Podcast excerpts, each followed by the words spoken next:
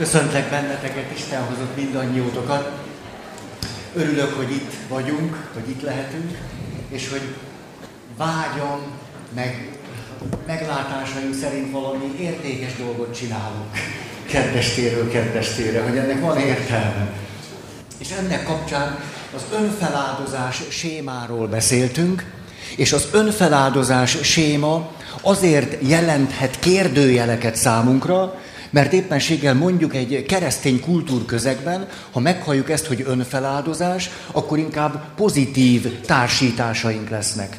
Azt mondjuk, az önfeláldozás egy nagyon nagyszerű, egy nagyon értékes dolog. Vagy hogyha arról beszélünk, hogy egy édesanyja önfeláldozó, akkor ezt is nagyon értékesnek hallhatjuk. És egészen nyilvánvaló, hogy ha valaki képes önfeláldozó lenni, bizonyos helyzetekben, bizonyos személyek felé, bizonyos szerepekben, ez az emberséghez mélyen, alapvetően, lényegileg hozzátartozik. De itt nem erről van szó, hanem egy olyan belső világról, ahol az a fajta önfeláldozó magatartás, szemléletmód és a belső szabadságnak egy korlátoltsága jellemzi azt, aki ezzel a sémával él, amiben éppenséggel miközben ő úgy éli meg, hogy segít, aközben ez a fajta segítség, amit az ő önfeláldozó séma által diktált magatartásából látunk, nem csak javára és hasznára van azoknak, akiknek segít, vagy akikkel kapcsolatban van, vagy akikkel összefüggésben ő megéli azt, hogy önfeláldozó, hanem kárára is van ezeknek az embereknek. Hát már pedig, hogyha kárára is vagyok másoknak, akkor hiába mondom, hogy de hát én önfeláldozó vagyok, mikor az kárára is van másoknak. Na most. Az önfeláldozás séma lényege, hogy belső késztetést érzek arra, hogy a te igényeidet, vágyaidat, szükségleteidet töltsem be, vagy elégítsem ki. Belülről érzem a késztetést, ezért, mert hogy belülről érzem, nagyon olyan élményem lehet, hogy ez nagyon az enyém. Ez nagyon a sajátom. Ez nagyon én vagyok. Ez nagyon a lényegem, hiszen belülről érzem. Ezért nem is olyan könnyű reflektálni rá, hogy valami, amit ennyire belülről érzek, lehet, hogy nem is annyira jó. És lehet, hogy tulajdonképpen van nála jobb, és az is lehet, hogy van valaki bennem még mélyebben, akit előhozhatok, hogy nem ez a legmélye a személyiségemnek, akiből jön ez a késztetés, hogy gyerünk csinálni. Miért is? Például azért, lopok egy széket, jó, melegem van. Egy olyan inget vettem, ami hosszú. Ezért nem lesz semmilyen tűrködés ma. Semmi. Semmi. Egy valamit viszont valószínűsítek, nadrághúzkodás lesz. Hát azt, azt nem, nem, mert valahogy az az élményem, mindig körülbelül 50 perc után, hogy csúszik le rólam a nadrág. Szóval lehet, hogy ezzel szakemberhez kéne fordulnom. Annyira föltárom magam, milyen élményem van. Na most, hogy Miért is mondhatjuk azt, hogy azért, mert valami belső késztetés van, és én magam úgy élhettem meg, hogy ez nagyon én vagyok, ez nagyon az enyém, talán ez a leglényegem, ez valami nagyon értékes dolog innen belülről, de akközben, ha egy picit megkapargatjuk ezt a nagyon belső, nagyon tiéd dolgot, azt látjuk, hogy ott van a félelem, a bűntudat elkerülésére irányuló törekvés, hogy nem érezhetem magam rossznak. Nem gondolhatom magam rossznak, de ez érzések fognak társulni. Nem akarom a bűntudatot, a lelkiismeret furdalást, azt a kényelmetlenséget, ahogy, hogyha nem segítek, nem teszek valamit. Persze másodlagos lehet, hogy az neked valóban jó-e vagy nem. Elsődleges, hogy én ne érezzem magam kényelmetlenül. Hogy én mondjak valamit, hogy én csináljak valamit, hogy én szóljak valamit. Hol vannak a barátaim? Eltüntetek, itt vagytok. Ott Ezen el kell gondolkoznom? Van ennek jelentősége? Van, ez aranyosak vagytok. Aj, most el, el, elmondom. Kérdezem, van ennek jelentősége? Az asszony, a férfi. Jó, jó hát ez egy, ez egy szeretni való ambivalencia. Ennél, ennél jobbat nem is kaphattam volna. Jó, jó, jó szarul vagyok most, köszönjük. Szóval, na most, a Mária rádióban ez nem fog elhangozni, biztosak lehettek benne. Szóval itt a sémának a lényege akkor, hogy attól, hogy belülről van a késztetés, még nem vagyok elég szabad. El akarom kerülni a bűntudatot, a saját magammal kapcsolatos rossz érzéseket, akár megszégyenülésemet és a többi. És ez a törekvés vezet, miközben egyébként igyekszem jót tenni, kétség kívül. De az a belső indítatás nem eléggé a te javadra irányul, hanem a saját érzelmi, lelki, emberi életben maradásomra. Ezért abban mindig valami beleszövődik, lesz árnyéka, lesz fonákja és a többi. Helyhaj. Erről beszélünk, és hogy, hogy milyen élethelyzet az, ahol ezt nagyon láthatjuk. Például a családban az a bizonyos önfeláldozó édesanya. Hát, ha egy anyában nincsen önfeláldozás, hát, és egyszer, hát nem tudom, nagyon kevés oxitocin van benne. Ez lehet egy ok. Más nem tudok elképzelni. Ha, ha csak valamennyi is van, ha valamennyi, hát, hát egy édesanyában muszáj, hogy legyen valamennyi önfeláldozás, amit jó esetben az oxitocin segít. De most képzeljük el, hogy ez nincs. Ah, ott, ott nem, nem lesz olyan könnyű gyereknek lenni. Na de most, hogyha ez az édesanyja nem egyszerűen csak képes az önátadásra, jó értelemben vett önfeláldozásra, hanem ez sokkal inkább egy sémának a kifejeződése, miközben ő azzal tehet jót sokat. Akkor például egy szélsőséges esetben mi fog történni? Hogy amikor jön a kislánya, három évesen, és azt mondja, anya, jöttem segíteni főzni.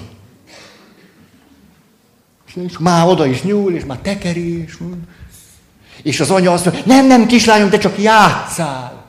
Hát nincs mobilod. Ennyire sanyarú a gyerek sorsod. Gyorsan, apjuk, vegyél neki egy mobilt, nincs mivel játszania. És a gyerek csak játszon, és a gyerek csak tanuljon, és majd az édesanyja mindent. Böszörményi Nagy Iván, akit érdemes olvasni, nem könnyű olvasmány. Most, igen, erről nem akarok többet.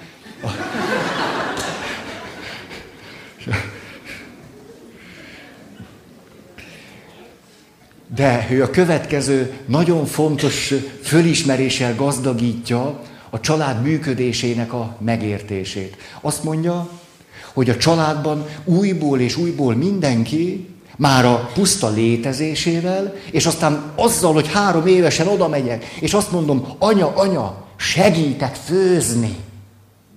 Apa biztos nagyon fog örülni, hogy én is segítettem, nagyon finom lesz a kömény magos leves. Lást Hanvas Béla. És ha ő hozzájárulhat az ebédhez, hozzájárulhat a családhoz, ha ő neki az az élménye, hogy a család annak a természetes közege, amiben ő adhat valamit, amiben ő tehet másokért, amiben az, amit ő tud, számít, és az másoknak jó, ez hozzájárul ahhoz, hogy ő éppen tudjon felnőni. Hogy egy gyereknek nem csak joga van a gyerekkorhoz, hogy gyerek lehessen, ne kapjon túl sok felnőtt világot, hanem ahhoz is, hogy hozzájárulhasson a családtagok, a többiek szükségleteihez, és ilyen értelemben jogosultságokat szerezzen. Így mondja Böszörményi Nagy Iván. Mikor hozzájárulok mások jól létéhez, akkor jogosultságokat szerzek. És ez a kislány miután kifőzte magát, azután, mikor nekiáll mobilozni, akkor ezt sokkal önfelettebben teheti. Mert ő már az apa leveséhez hozzájárult. A kömény magot ő pucolta bele. Ezt meg is fogják apának mondani. Külön-külön egyesével. Szóval, nem csak, hogy hozzájárul a növekedésemhez, ha piciként, két, három, négy, öt, hat, akárhány évesként hozzájárulhatok a többiek életéhez, ez nem csak jogosultságokat jelenthet nekem, hanem, mert ha és hogy ez így van, ebből mi is következik. Ha egy önfeláldozó anya nem engedi meg, hogy én hozzájáruljak, hogy én tegyek, hogy én fáradjak, hogy azt én csináljam meg, hogy segítsek, hát nyilván, ahogy tudok, majd erről mindjárt mondok egy történetet. Akkor a jogosultságaim, mert hogy azok vannak, csak nem tudnak aktívvá válni, megvalósulni, ezért ezek a pozitív jogosultságaim először negatív jogosultságokká válnak.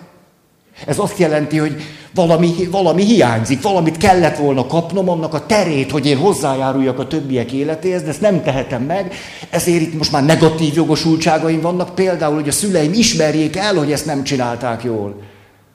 Hogy a anya vagy apa nem segített nekem. És hogyha ezek a jogosultságaink nem találnak befogadó fülekre, nem változik meg a rendszer, akkor ezek a jogosultságaink rombolóvá válnak. Destruktív jogosultságnak hívják. Valakiben fölgyűlt indulatok lehetnek, beváltatlan számlák. Mi ez?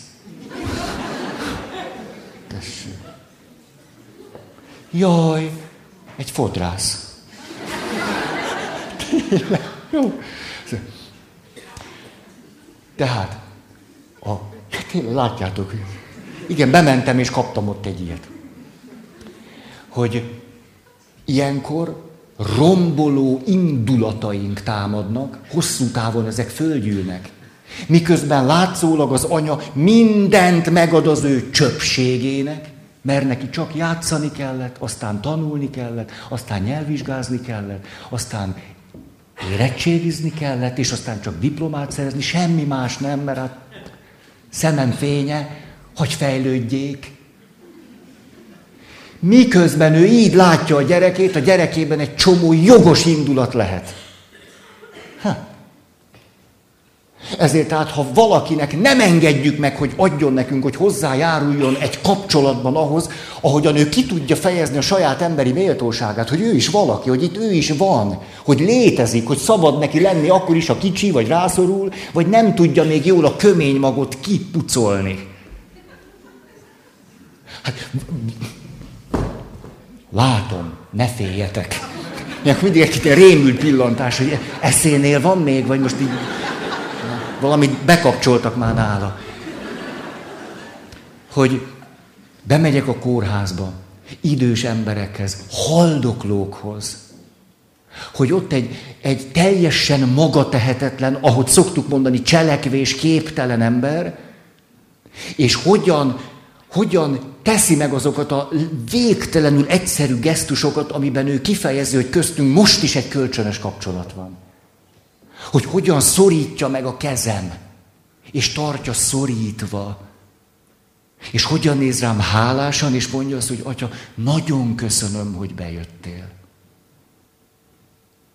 Hát ez nekem nagy áldás volt. Ez az, amit ő ott a halálos ágyán meg tud nekem tenni. Ő ezzel hozzájárul, ezzel kifejez, hogy itt egy kölcsönös emberi kapcsolat van. Ő nem szűnt meg embernek lenni azért, mert rászorul, még csak akkor sem szűnt meg embernek lenni, hogy haldoklik, és a halál a pillanatában sem szűnik meg embernek lenni, hanem az. És ha tehet valamit abból, amit kifejezhet, hogy ő ember, és van méltóság, és köztünk kölcsönösség van ember az emberrel, hogy, hogy mennyit teszek, vagy teszünk mi akkor, amikor valamiféle emlékeztek múlt alkalom, aszimmetrikus helyzetben is vagyunk, de megengedjük, hogy egy aszimmetrikus helyzetben a másik az emberségéből valamit ajándékozzon nekünk. Hogy hajléktalan emberek nálunk ott a Babér utcába nem egyszer a persejezéskor pénzt dobnak a persejbe. Hogy volt olyan ismerem, kik laknak ott hajléktalan emberek, Azt mondja, Feri atya, összegyűjtöttem ezer forintot. Hallottam, hogy a szegényeknek gyűjtenek. Tegye be, legyen szíves. Ez van. Úgyhogy azt mondta egyszer egy nagyon gyakorlati érzékel megáldott lelki vezető volt, azt mondja, de nézzétek meg, hogy ha azt akarjátok, hogy valaki segítsen, vagy valaki valamit tegyen valami fontos ügyben, akkor ne azokat kérjétek meg, akik ráérnek. Mert nekik nem lesz idejük. Olyat kérjetek meg, aki nem ér rá. Mert ő majd azt mondja, hú, ez tényleg milyen fontos, ezt valahogy még majd be, betesszük. Na most, tehát, hogyha valakinek megengedjük, hogy akár a, a látszólag legkevesebből is hozzájárulhasson, szinte abszurd módon, akkor járunk el helyesen. Akkor engedjük meg azt, hogy ő mellettünk embernek élhesse meg magát. És ne csak valami segített legyen, ne csak valami kliens, ne csak egy haldokló. Tehát egy haldokló nem azt akarja, hogy őt, őt haldoklónak lássuk, hanem hogy embernek, aki éppen haldoklik. És ha ő megfoghatja a kezünket, akkor... Voltam egy, egy, egy hölgynél, nem tudott már beszélni. Annyira rosszul volt már. A, meg a betegsége okán is. És akkor úgy voltam nála fél órát, hogy ő egyáltalán nem beszélt, de azért gyónt. Nem kell ahhoz beszélni. És ha imádkoztunk, ahhoz se kell beszélni. És akkor emlékszem, hogy ilyen belső késztetésem támadt, nem valami rutin, és mert hogy fél órája már szavak nélkül voltunk együtt, ugye másfajta érzékeim finomodtak ki, valahogy elindult egy ilyen belsőbb, hangolódóbb viszony, és aztán megáldozott, akkor az imádság végén fogtam és megcsókoltam a kezét. És hogy én megcsókoltam a kezét, ő fogta a kezét, és megsimogatta az arcom.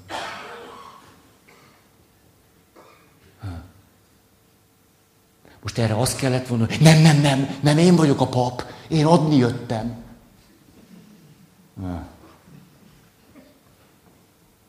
Tehát, ha megengedjük másoknak, hogy akár minimális módon is a saját emberségüket, méltóságukat kifejezve hozzájárulhassanak akár egy aszimmetrikus helyzetben ahhoz, ami most köztünk van, akkor járunk el jól. Az ő érdekében. Mert hát, ha már önfeláldozásról van szó, akkor most vegyük előre ezt a szempontot. Tehát, tehát ez akart, de most már most csúszik le a nadrág. Tényleg? Akkor nem az a hűlés, nem. Ez most csak a napján.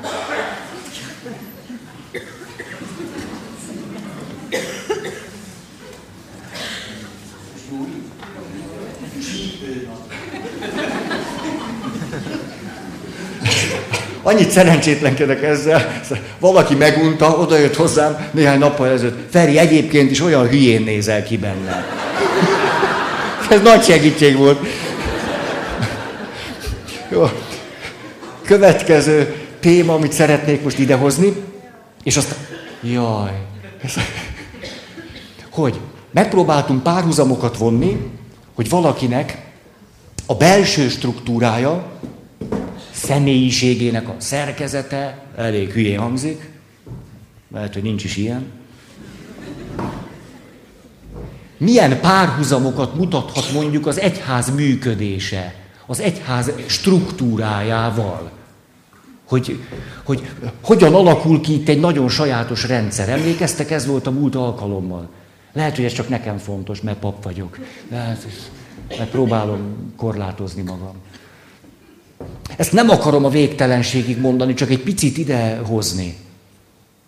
Hogy éppenséggel akkor egy olyan struktúrában, ahol az önfeláldozásnak nagyon nagy a becsülete, hogy ennek milyen nem is csak az egyes emberre, hanem sokakra vonatkozó hátterét figyelhetjük meg.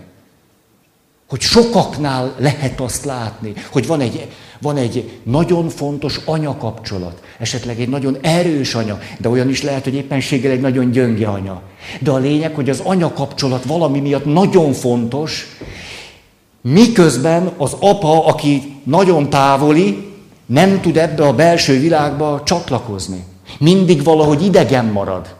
Ennek sok oka lehet. Lehet, hogy nem válnak el a szülők, van, csak távoli érzelmileg. Fizikailag távoli. Lehet, hogy elválnak, lehet, hogy meghal, lehet, hogy alkoholista. Ha, kólát iszik sokat. Tehát sok-sok dolog lehet. És ez a fiú túlságosan is az anyjánál marad. Túlságosan. Ezért számára az apa, aki tulajdonképpen az ős tapasztalatát hozza annak, hogy nem csak ez a, ez a belső szimbiózis van. Ez ne, nem, nem csak ez van így. Ez nem, nem tudom mi. Tehát...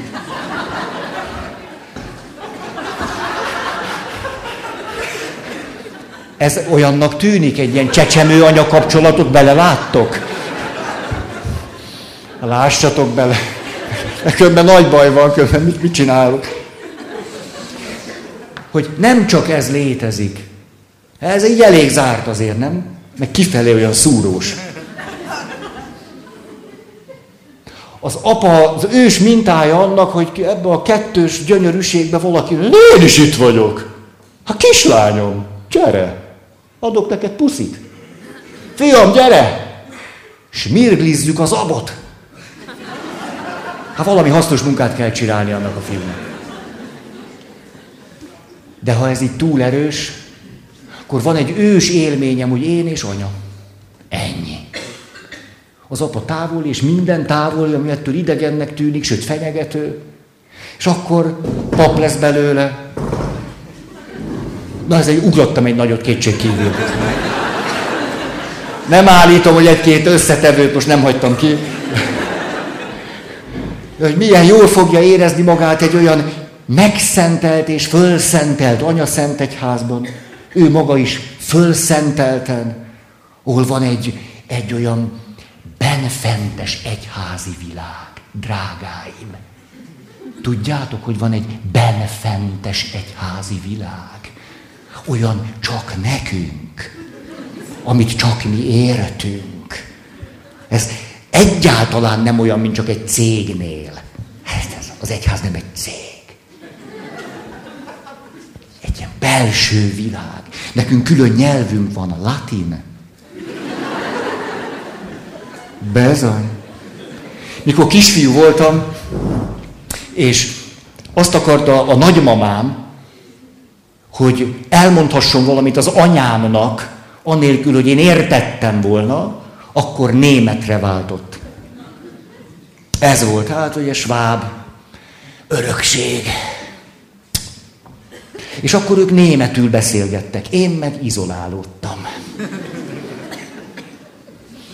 De itt nem ez történik, hanem húzunk egy kört, és megismételjük ennek a családnak a dinamikáját. Mi így belül, és csak mi benfentes, mi egy nyelvet beszélünk. Mi tudjuk, hogy hol kell letérdelni, hogy kell keresztet vetni, hogy kell kimenni, hogy hogy tartjuk a kezünket. Ez a mi világunk. És csodás. Ismerjük a ruhák latin nevét, nagyon pontosan a Szent Mise menetét,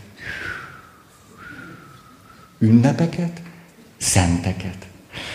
Ja, belegondolni is szép.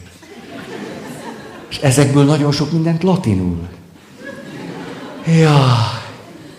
És főleg, ha valaki pap, hát ez, ez elmondhatatlan gyönyörűség. Ez a benfentességnek a benfentessége.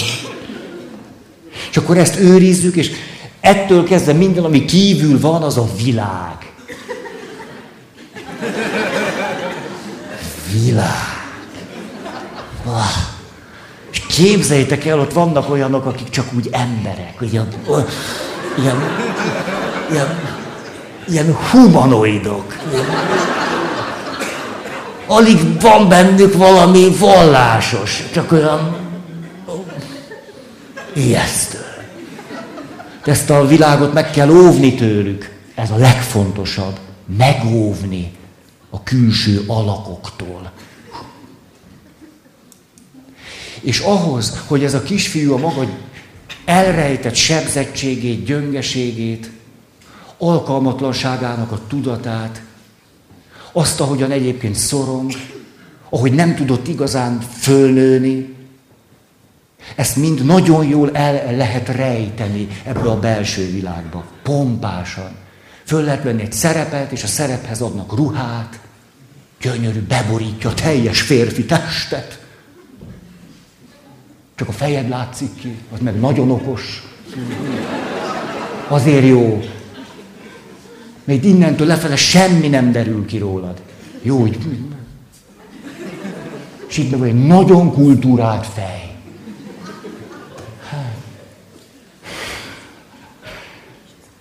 Vannak, akik nem szeretnek ezért annyira. Te hogy látod ezt? Na jó, gyerünk.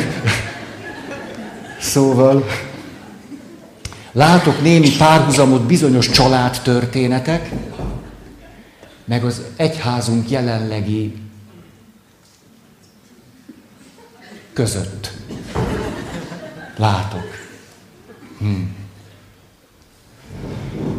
És ezért a reverendába, a szerepbe, az intézményebe, a megszentelt belső világba jól el lehet rejteni rengeteg mindent. És a pap, aki egyébként elég erős szociális szorongással él, hát mitől ne lenne az? Hát a kortárs csoportban nem ő volt az egyik a sok közül.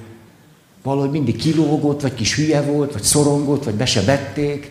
Vagy ott focizott a többiekkel, akkor is azon szorongott, hogy ő biztos sose lesz csatár. Ezért lett pap. És ott papként már nem kell megküzdenie azzal, hogy mellérendelő viszonyokban éljen. Már nem lesz felesége. Szinte barátok se kellenek. Néhány paptárs, két faluval odébb, de hát úgyse látják egymást. Én meg a hívek, körülbelül így. Ti kicsit magasan vagytok, azért vegyetek vissza. Nem sokáig lesz úgy, egy óra, és jöhettek lefele.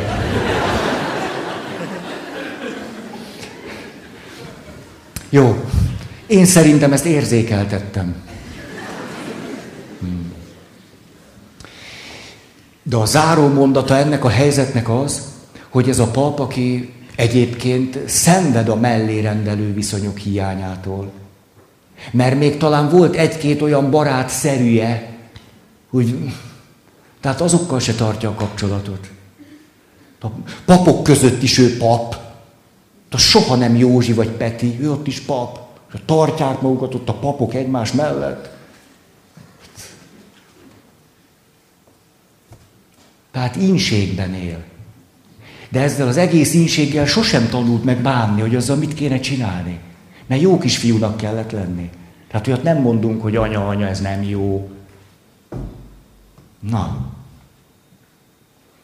Ezért marad az, hogy egy nagy önfeláldozó gesztusba próbálom elrejteni az összes nyomorúságom. Mert az nem téma. Hát ennek van árnyéka, úgy látszik. Hmm. Bánt nagyon, ha mi papok nem vagyunk elég emberiek. Mert nem hiszem, hogy a papság lényege az lenne, hogy nem kéne emberinek lennünk. Hogy ez az... Ez nincsen javunkra. Na, most. Írtam 30 pontot. Mindig, mikor magamra hagytok nyáron, kicsit elszabadulok. És nem szorít az idő, és akkor csak úgy a saját örömömre dolgozgatok. Na most, ezek a pontok arról szólnak, hogy nézzük meg, hogy egy elég jó segítőnek milyen jellegzetességei vannak. Nem akarom nagyon részletesen hosszan. Ha valaki közületek nem segítő, az is segítség. Mert ti kontrolláltok majd minket, hogy ne vesszünk el ebben a témában. Mondom egymás után ezeket a pontokat, hogy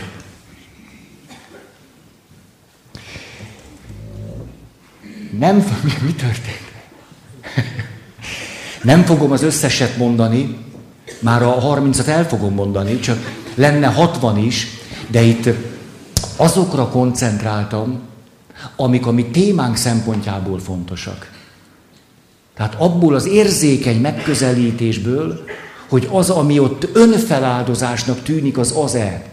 Hogy hogy tud valaki, egy segítő, aki tud nagyon szolgálatkész és empatikus, és a másikat elfogadó, és tisztelő, és megbecsülő lenni, hogy hogy tudja azt az egyensúlyt megtartani, hogy az valódi segítség legyen annak, akivel kapcsolatban van. Ne pedig csak igazolja a saját létezését, vagy örüljön annak, hogy ő egy erős szerepben van, mert hát ez egy aszimmetrikus helyzet. Napi nyolc órában okosabb vagyok másoknál, hivatalból. Nem is akármilyen témába, drágáim, az életet értem jobban. Az, azt, azt nyújjátok fölül. Az életet én jobban értem. Jó, hát reggel az egy gyógyszert be kell szedni. Na most, hogy este meg azért ezt a két felest biztos meg kell inni. Az egy nagy a feszültség napközben. Van ára annak, hogy az élethez csak én értek jobban. Első, az elég jó segítő jól viseli a kritikát, meg a dicséretet is. Azt mondja Richard Rohr, hát 60 eh, éves körül voltam, amikor rájöttem arra, hogy amiért rajonganak értem, az nem én vagyok. Amiért utálnak, az se. Jó, ez egy elég jó, világos mondat. Tehát már csak azért is jól viseli a kritikát, meg a dicséretet, mert tudja, hogy a töredéke se szól róla. Tehát elég épeszű ahhoz, hogy ne ráncson magára rögtön mindent, és ne gondolja, hogy minden róla szól. Hát hiszen épp egy másik ember nyilatkozott meg. Tehát eleve lehet gyanítani, hogy ha valaki mond nekem valamit, az róla is szól. Hm. Na most. Amikor valaki eh, retteg attól, hogy miért mondom ezt, mert az derült ki a kutatásokból, itt so, ö, számtalan szakirodalmat összeszedtem, hogy mi a segítők gyöngesége. Papoké, lelki gondozóké, szociális munkásoké, jó belevaló segítőké, akik már diploma előtt kiégnek. Ez a legmegrázóbb. Képzeljétek el! Diploma előtt mérnek 25-40 százalékos kiégettséget. Diploma előtt. Az első például, hogy sokakat jellemez az, hogy retteg attól, hogy valami kritika éri őt. Hogy valaki azt mondja, hogy ez nem jó, vagy nem volt jó, vagy nem úgy. Retteg tőle, a megsemmisülésnek a félelmeit éli át. Muszáj, hogy jó legyen. Muszáj. Nem szabad hibázni, és csak jókat mondhatnak. Hát ebbe kevés szabadság van. Most, ha én úgy ülök le valakivel beszélgetni, hogy nem ronthatom el, egy pillanat nem lehet, amikor valamit rosszul csinálok, vagy ha lehet, ne vegye észre. Ha észrevettem, nehogy szóba hozza. Hát az hogy lesz akkor egy bizalmi viszony? Nem mondhatja el, akkor engem kell féltenie. Gondoljátok, hogy a kliensek, akik beszélgetnek velünk, nem érzékelik azt, hogy majd meg őrülünk azért, hogy nehogy valami rosszat mondjanak rólunk. Hát mi ők nem hangolódnak ránk? Hát hogy nem. Szóval hú, ezt a segítőt nagyon kell védeni. Hú, hát lá, látni rajta, hú, így néz engem, nehogy valami rosszat mondjon. Hú, hát akkor kicsit visszafogom magam, nehogy valami baja legyen. Ez, lehet, hogy furcsa hangzik, de közben ez van. Érzékenyen, ez hú, csak óvatosan megyek, mert... Én tanultam egyszer, külön ez volt a célirányos téma, narcisztikus kliensek segítése. Volt egy érett tanár, a pszichoterapeuta. Azt mondja, a narcisztikus klienseknél, ugye ő a tökéletes, te meg a futottak még kategória, egyébként egy igazán belevaló narcisztikus kliens csak a legjobbhoz megy el. Tehát ő addig megy, azt ki ma a piacon a vezető? Ki? Szóval én akkora ember vagyok, hogy én kizárólag nevet helyettesítsétek be. Csak is ő hozzá megyek el. Ha ki, ki volna méltó ahhoz, hogy én az ő kliense legyek? És akkor azt mondja,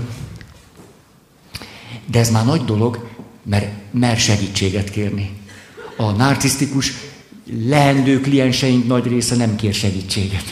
Tehát ha ő kér segítséget, természetesen a legjobbtól, már nagy lépés. Na most, azt mondja ez a terapeuta, hát egy narcisztikus kliens nagyon érzékenyen fog magukra figyelni, a hibáikat fogja lesni. Ezeket előszeretettel azonnyomban leleplezi. És az arcukhoz fogja vágni, igen, igen, és ez hol van a szakirodalomban? Gondolja, nem olvastam utána, hogy itt mit kellett volna mondani? És azt mondja ez a terapeut, ezért, amikor egy narcisztikus klienssel kapcsolatban maguk tényleg nem csinálnak valamit jól, ezek remek pillanatok. Mert maguk egyszerűen őszintén bevallják, hogy elrontották, és a narcisztikus kliensek örülnek. És nő a bizalom tere. Mert látni való hiába ő a kliens jobban érti, mint a segítő. Tehát például, ha valaki narcisztikus emberekkel akar zöldágra vergődni, milyen nagyszerű dolog, be tudom ismerni, hogy valamit elszúrtam. Segíti a kapcsolatot. Hát, ez tetszik nekem. Vannak olyanok, akik a dicséretet nem bírják. Elmenekülnek. Nem bírják a fényt magukon. Amikor valaki nem bírja a fényt magán, ez miért elgondolkodtató? Azért, mert összekeveri a fényt magával. Attól még, hogy a fény rávetül, nem ő a fény. Most éppen kicsit rajta van. Ettől nem kell annyira zavarba jönni, mert két perc múlva le fogják oltani. És akkor sötétbe mehet haza. Hát az, e- az élet nem úgy néz hogy mindig rajtad van egy rivalda fény. Ki, ki él úgy? Hát jó, le fog, el, el, el fog aludni, és ennyi. Szóval, amikor valaki ezt úgy nagyon nem bírja, az nem a szerénység jele. Túl sokat vesz abból magára. Ezért azt gondolja, hogy neki az, az nem is jár, azt ő nem érdemli meg. Ha mondta valaki. Hát úgy fordították azt a nagy, pufakoltan kaptál Jupiter lámpát. Na, ennyi. Ha valamerre kellett fordítani, most akkor... Jó. Ha valaki jó segítő akar lenni, nehezen lesz az, ha nem tudja az erősségeit. Vagy az erősségeit szégyelli. Vagy az erősségeit elkenegeti. Megint csak, amikor tanultam csoportot vezetni. Például pszichodráma csoportban lenni, és segíteni valakit pszichodramatistaként, az nem könnyű dolog. Nem könnyű. Nekem biztos nem. És amikor tanultam, akkor azt mondja a kiképző, na most, ha elbizonytalanodik valaki vezetőként, hát miért ne bizonytalanodhatna el? Hát mi olyan nincsen? Van. Akkor forduljon a saját erősségeihez. Tudod, mindig nyúlhat, amit álmában is jól tud csinálni. Akkor csinálja azt, mert azt jól tudja csinálni. Ezek úgy bennem maradnak, ezek az egyszerű mondatok. Ha zavarba jössz, nyúj az erősségedhez. De hogy, hogy nem, nem, nem, nem, nem. Hát van diplomám, de hát érted, hát ez semmit sem jelent. Hát osztogattak még pénzért is, hát minden, nyelvvizsgát is, diplomát is, tehát az, jó nekem pont, mert nem volt pénzem se, de hát kénytelen voltam levizsgázni, de a... Jó, megyünk tovább. Péter apostol jutott eszembe. Ugye Péter azt mondja, Péter, vest ki a hálót fölhúz rengeteg halat napközben, amikor a halakat nem lehet kifogni. Mert nagyon meleg van, ezért lemennek oda, ahol hűvösebb van, és több az oxigén. Tehát erre mondják azt, hogy váratlan dolog. Péter megrendül, menj el tőlem, uram, mert bűnös ember vagyok. És Jézus meg azt mondja neki, ja Péter, te gyere csak velem, emberhalász leszel. Nem kell nagyon... Jaj. Hm. Kettő. Képes nemet mondani. Hát ez lerágott csont. Én ezt már tovább nem rágom, csak mondom. Volt egyszer egy autószerelő. Talán Toyota Supra szerelésnek a legnagyobb mágusa. Hát az nekem nem mindegy. Egy zseniális autószerelő, ráadásul nem is dolgozott túl drágám.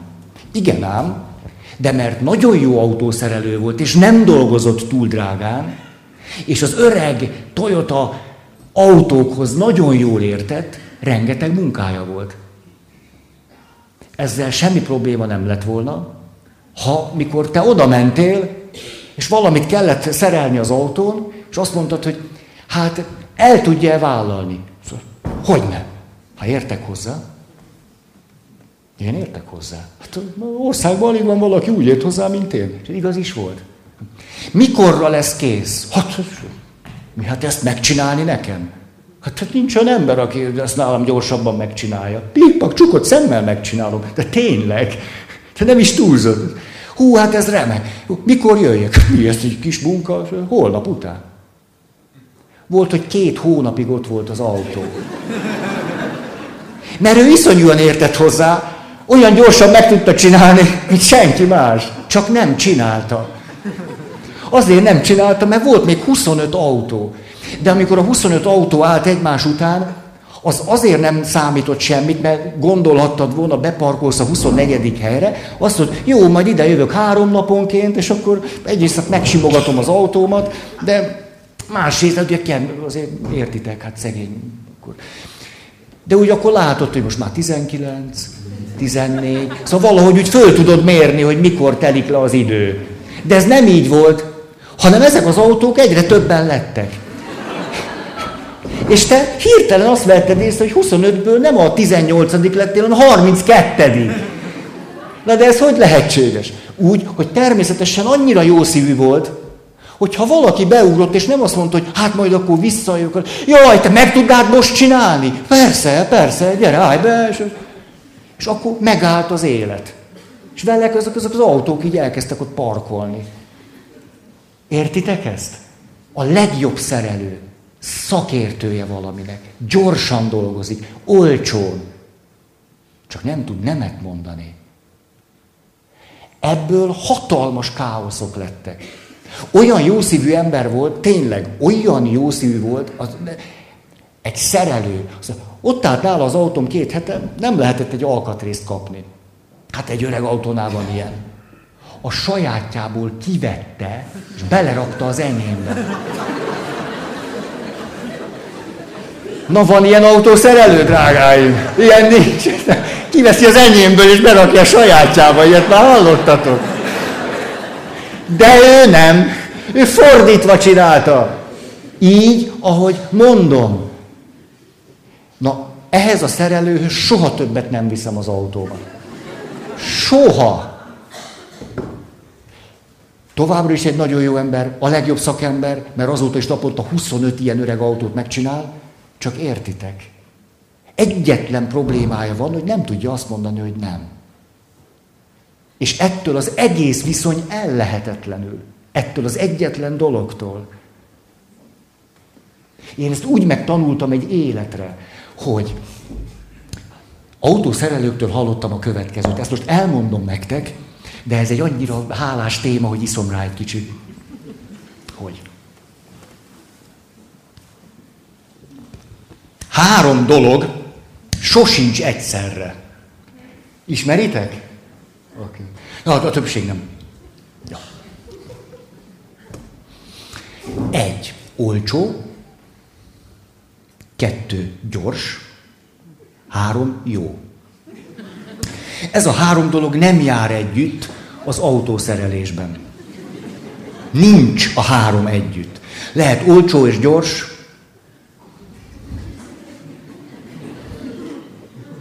autód megy a hulladék irányába. Lehet olcsó és jó, nagy lesz a sor, és lehet nagyon drága, nagyon gyors,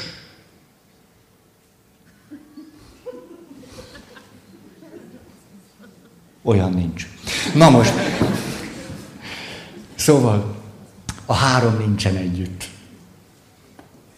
Most tehát, ha egy segítő nem ismeri azt, amiről már gyakran beszéltünk, hogy jön valaki, és megkérdezheted, sürgős vagy fontos? Nem mindegy. És az, sürgős is, fontos is. Melyik inkább? Mert olyan is van, hogy inkább melyik. Mert mind a kettő, de inkább sürgős. Akkor, ha sürgős, akkor gyerünk, de csak öt percen van rá. Mert sürgős. Ha fontos, akkor gyere egy hét múlva. Vagy négy év múlva. Mert... Hát amikor... Hát én is ember vagyok, nem? Tehát én is számítok. Tehát négy év, négy év. És akkor el... Négy év egy kicsit hosszú idő. Azt nem várom ki. Hol vannak a jegyzeteim? Ki? Eltűntek. Ott. Mondta, hogy nem hozom ide többet, és tessék.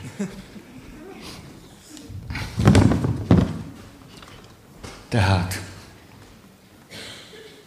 képes nemet mondani. Három. Eredményességét segítő mértékben fél a kudarctól, leégéstől, sikertelenségtől a kudarcait és a vereségeit képes megélni. Mint vereséget. Engedi, hogy fájjon. Nem csak beismeri, nem csak belátja, nem csak elfogadja, nem csak tudatosítja, hanem mer szenvedni. Na, ez nem esik jól. De egy elég jó segítő nem ott áll meg, hogy a kudarc élményét földolgozza, hanem azzal foglalkozik, hogy miért nem csinálta jól. Tehát a kudarc élmény földolgozása csak az első lépés. A kevésbé fontos, de nélkülözhetetlen. A fontosabb, hogy na, most mit lehet másképp csinálni? Hogy mi vezetett el ide? Vagy mit tehettem volna jobban? Ez az érdekesebb. De ehhez általában valamit a kudarc élménnyel kell tudnunk csinálni. Hmm.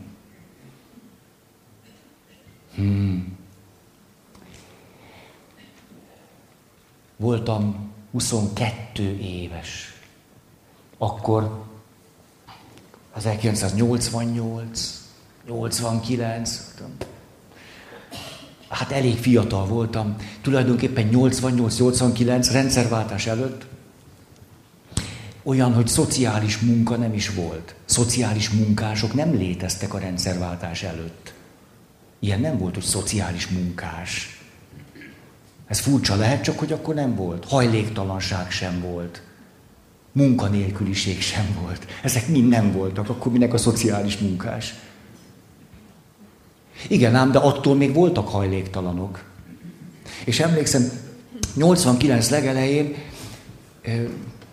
egy hajléktalan férfi, mert hogy belül kezdtem el hát dolgozni, úgy csak hogy is, belső indítatásból.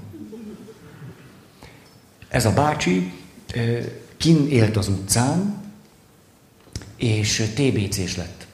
Nem volt még akkor esetkocsi, semmi nem volt. TBC szűrés, mobil szűrés, semmi, semmi, semmi. Mindegy, bekerült a kórházba. Én elkezdtem őt látogatni, idős bácsi volt, idős, 70-70. És látogattam őt, kiderült, hogy nem csak, hogy senki nincs, nem csak, hogy hajléktalan, nem csak, hogy nincs munkája, csomó minden, hanem hát tulajdonképpen már régen nyugdíjkorban van, de hát föl sem merült nála, hogy ő egyáltalán képes legyen valamit elintézni a saját ügyeiből. És akkor, hát gondoltam, tulajdonképpen én szép lassan elintézem ennek a bácsinak a nyugdíját. Kellett bele egy pár hónap, ugye először akkor papír, szóval egy kálvária volt. Mindent elintéztem, annyira hosszú volt, már majdnem fél éve ment, hogy be kellett mennem a papnevelő intézetbe. És az íre a pontot nem tudtam föltenni. Vagyis nem voltam ott, amikor megkapta az összesített elmaradt nyugdíját.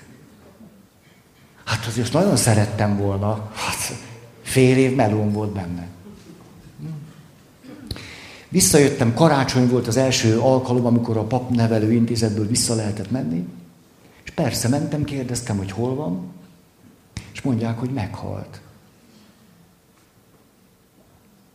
Kivitte neki a postás az első nyugdíját, ami volt 100 ezer forint, akkor, és ő berakta a párnája alá, amikor meggyógyult a TBC-ből és kijött, első hely egy kocsma volt, ahova betért, és annyit ivott, hogy belehalt.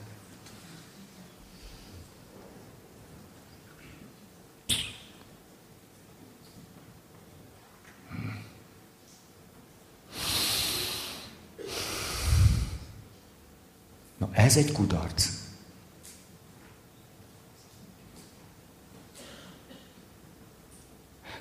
Ma már egész másképp csinálnám. Tudnám, hogy azt, azt kísérni kell, hogy ő megkapja a pénzt, hogy ő azzal mit csinál, hogy az a pénz kinél lesz, hogy amikor. Tehát akkor fogalmam sem volt, hogy ezt hogy kell. Gőzöm se volt róla. Segítettem. Nyilván mindenkinek megvan a maga felelőssége. Ő neki a sajátja, nekem az enyém. Elmondtam ezt egy történetet, amikor kezdtem segítő foglalkozást tanulni. Hogy én mondjuk azzal kezdtem, hogy kaptam egy olyan pofont, hogy, hogy nem, nem tudtam ebből valamit nem magamra venni. Csoportvezető, pszichoterapeuta, azt mondja, hát én első éves egyetemista voltam, és az történt, hogy az utolsó néhány napok egyikén, még nyár előtt, oda jött hozzám valaki az évfolyamból, becsöngetett hozzám, nem is voltunk különösen jóban. Csak úgy leült nálam, úgy szinte olyan, olyan céltalanul, ok nélkül, tücsörgött, és akkor mondja, hogy te, nem tudom, annyira nincs kedvem ez a vizsgaidőszakhoz, meg...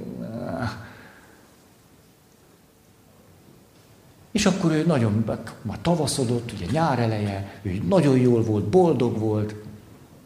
Szóval, ugyan már ne hülyéskedj, Hát miért olyan szép az élet, mondta neki, fiatalok vagyunk, gyorsan levizsgázunk, élünk vidáman. És akkor két hét múlva rendőrség jött hozzá. Kiderült, hogy ő volt az utolsó ember, aki még élve látta. Mert ez az évfolyam társa, húsz éves hölgy, elment hozzá, mert benne bízott a legjobban de tele volt öngyilkossági késztetéssel. A maga módján, szimbolikus beszéddel, ahogy szokták, elmondta, hogy nagy a baj. Ott volt egy 19-20 éves lány, tanulta azt, hogy ő pszichológus lesz, és fogalma se volt, hogy hogyan ismerhetné föl, hogy nem egyszerűen csak rossz lábbal kelt föl. Nem hinném, hogy egy segítő megúszhatná ezt. Nem hinném. Előbb-utóbb valami ilyen története, azt látom, mindegyikünknek lesz. Ezt egyszer föl, ezt a kérdést föltettük, nem én voltam, aki föltette a kérdést, ott ültem, hogy na mi van akkor, hogyha mondjuk egy haldoklóval kapcsolatban valamit nem csinálok jól. És emlékszem, ott a terapeuta a következő választotta. Hát ezzel már én is voltam így, elmondta ugyanúgy a saját történetét. Szóval volt velem, hazamentem, rájöttem, hogy hülyeségeket beszéltem. Hogy nem ezt kellett volna. Ú, pont a fordítottját. Most, hogy látom, ó. És bár nem volt megbeszélve, ment be másnap, hogy elmondja annak a haldoklónak, hogy no, és már nem volt ott senki. Szóval akkor annyit szenvedtem, mondta, majd beleőrültem, és akkor rájöttem. vannak olyan tévedéseink, vagy hibáink, amelyeket csak előrefelé tudunk jóvá tenni. És visszafelé nem. Hogy én az az ember vagyok, aki 22 évesen, 23 évesen, 30 évesen megtanultam valamit, és ezt most annyira tudom a kudarc miatt, amit az velem csinált, hogy én ezt 50 évig sok százezer emberrel leszek kapcsolatban, soha nem fogom már elrontani. Soha.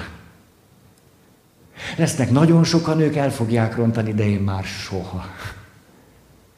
Mert én ezt nagyon jól fogom tudni. Ez mindig nagyon-nagyon megrendítő számomra, hogy tulajdonképpen egy segítő nem csak a saját bőrén tanul, ahogy egy orvos se. Mások bőrén tanulunk. Mononukleózissal feküdtem. Ismeritek ezt? Na most, hát ha nem, én nem tudom elmondani, mert nem vagyok orvos.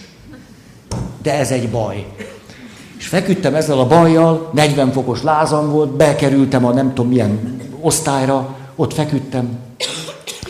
Bejöttek a rezidensek, vagy orvostanhallgatók, ki tudja, minden esetre fiatalok voltak, de fehér köpeny volt rajtuk, és volt ott egy nem fiatal, fehér köpenyes, és akkor a legszentelenebb hangon azt mondja az idős fehér köpenyes, hogy húzza föl a pizsamáját, úgy hát egy fehér köpenyes azt mondja, húzzam föl a pizsamáma, értitek?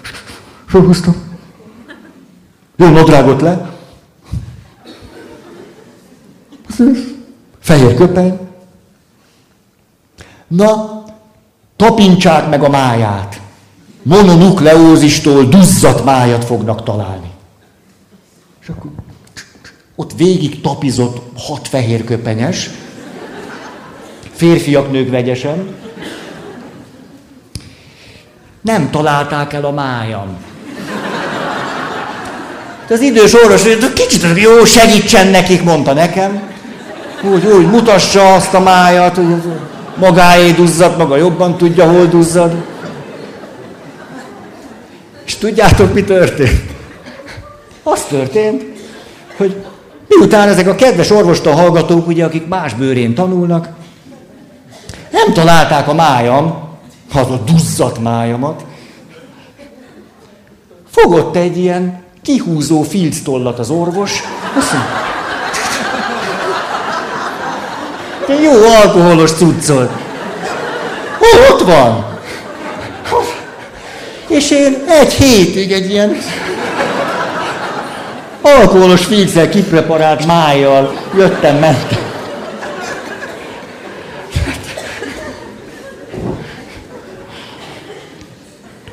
Nagy dolog a bőrünket a segítők kezére adni.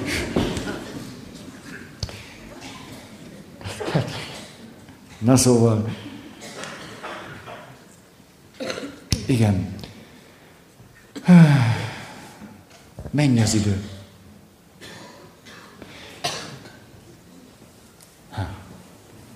Négy.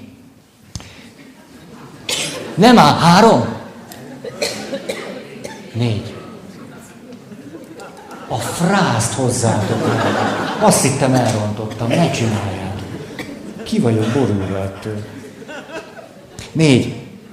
Tudatában van saját szükségleteinek, vágyainak, hiányainak. Hmm. Örök élményem.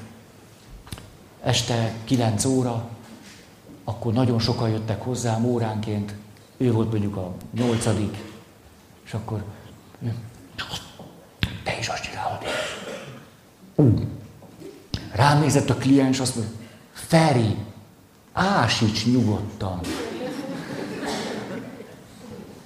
És akkor rájöttem, ez annyira bennem van, hogy mennyivel normálisabb elismerni és elfogadni, hogy álmos vagyok és fáradt.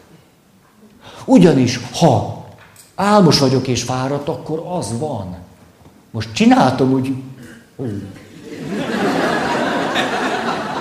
itt vagyok, figyelek, fontos, amit mondasz.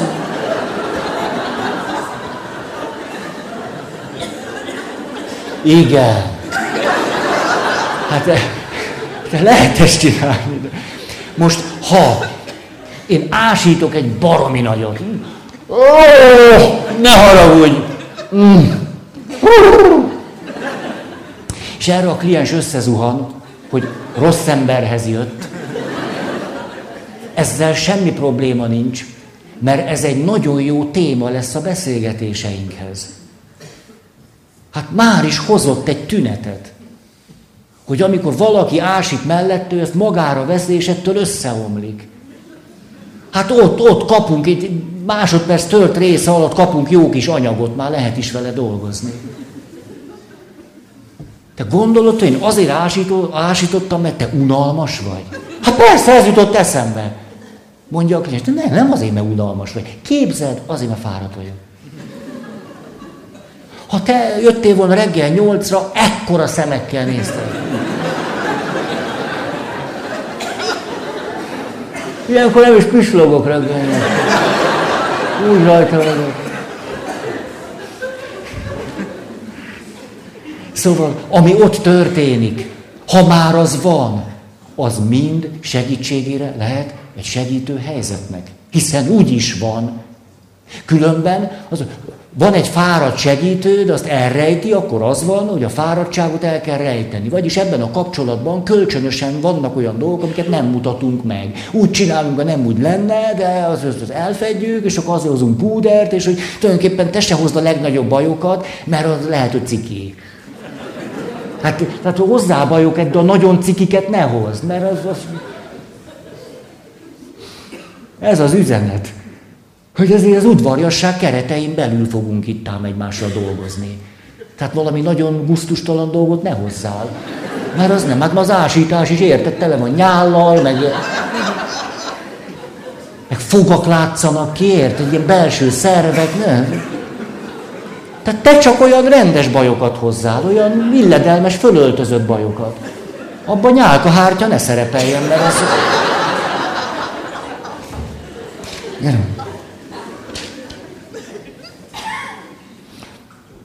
Tehát tudatában vagyok saját szükség. Négyes tudatában vagyok saját szükség.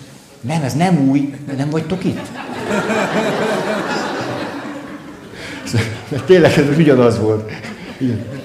Tehát, hogy tudod, csak még egyszer elismételtem. E, ez egy, ez egy előadói dolog, hogy... Na jó. A, eszembe jutott ez, hogy képzeljünk el egy fiatal nőt, Hát így este már akármit mehet, tehát mégis. Lehet hangollak titeket. És ő elmegy Angliába, hát régen babysitternek, de ma már nem, oper.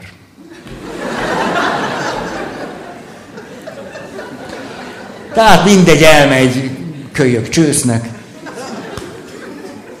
De ő egy olyan valaki, se igazi családi háttér, se anyai szeretet, se, hát szóval na. na.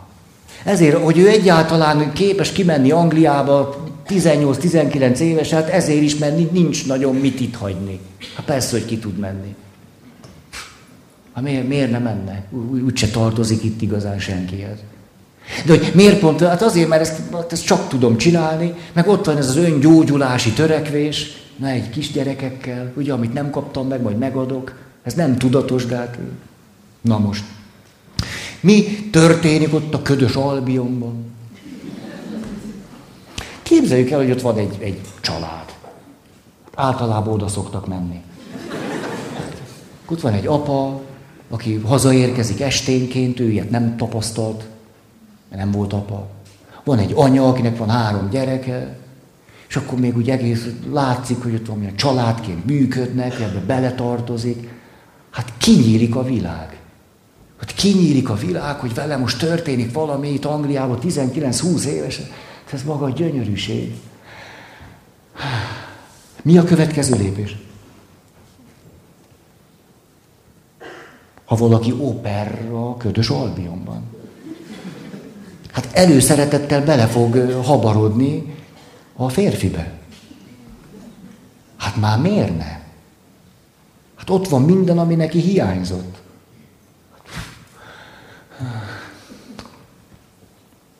Akkor lenne, én is bekerülhetnék ebbe a családi gyönyörűségbe.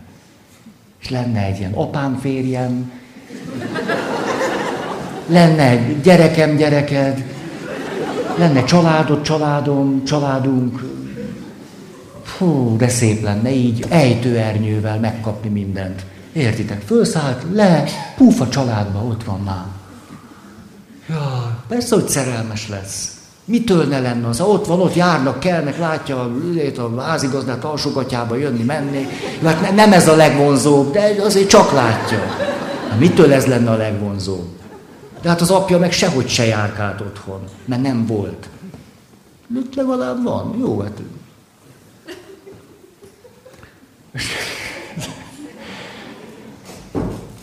Most képzeljük el, hogy ő a kliens. Azt teljesen meg vagyok vesz fel, szerelmes vagyok, vesz vagy, azt szerelmes voltam, lefeküdtünk, szerelmes voltam, lefeküdtünk, szeretője lettem, szerelmes voltam, lefeküdtem, szeretője lettem, jár hozzá Magyarországról, szerető lefeküdtem, jár hozzá, mert azt mondja, hogy el fog válni, szerető lettem, lefeküdtünk, jár hozzá, azt hiszem valami nem, nem, nem jó.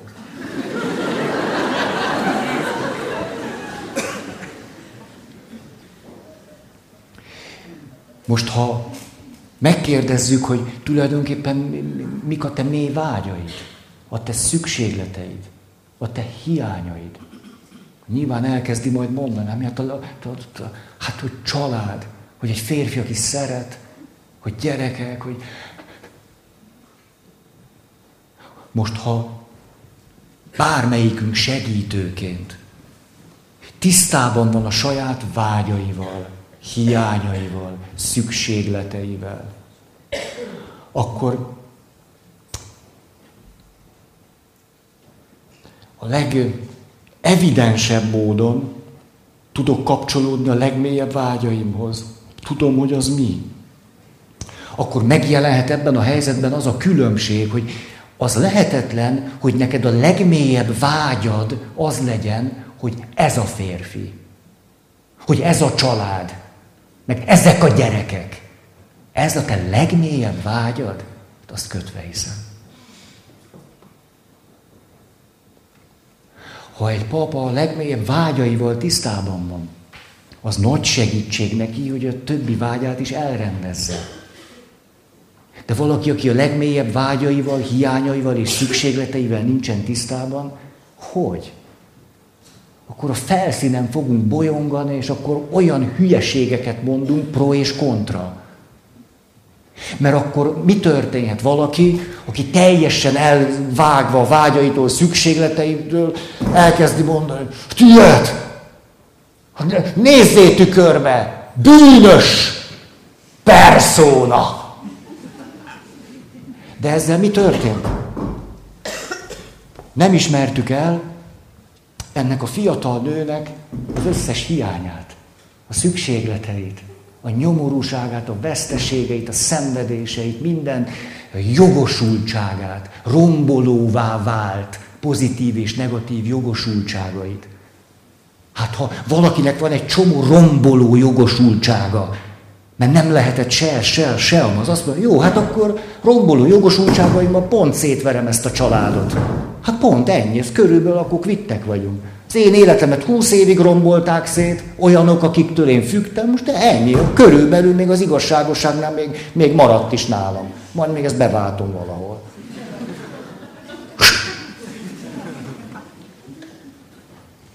Ha csak ezt mondom, ez az egyik oldala.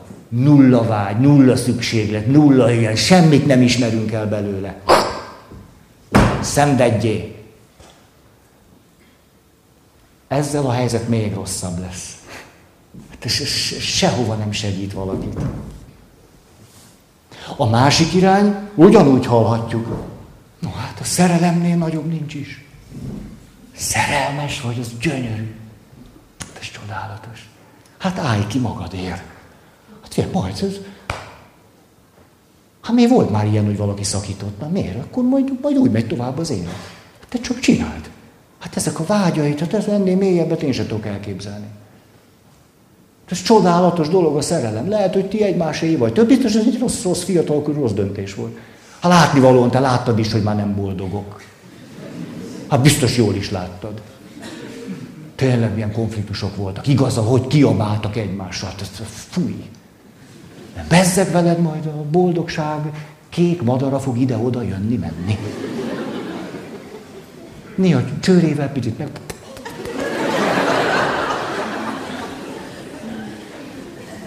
Ez a másik véglet. Tehát napra késznek lenni a vágyainkkal, a hiányainkkal és a szükségleteinkkel, enélkül nehéz úgy segíteni, hogy az valódi segítség legyen. Hogy ne csak egyetlen egy szemét lássunk az aktuális érzelmeivel, ahogy éppen most 19 évesen éppen a maga mezítelenségébe azt se tudja, hogy éljen. Hát lehetetlen, hogy csak ezt lássam belőle. Hát látom a mélyebb vágyait, a hiányait, szükségleteit, de hogy látom azt, ha látom a sajátomat is. És tudom, hogy mi van mélyebben és mélyebben, és mit lehet mindezzel tenni.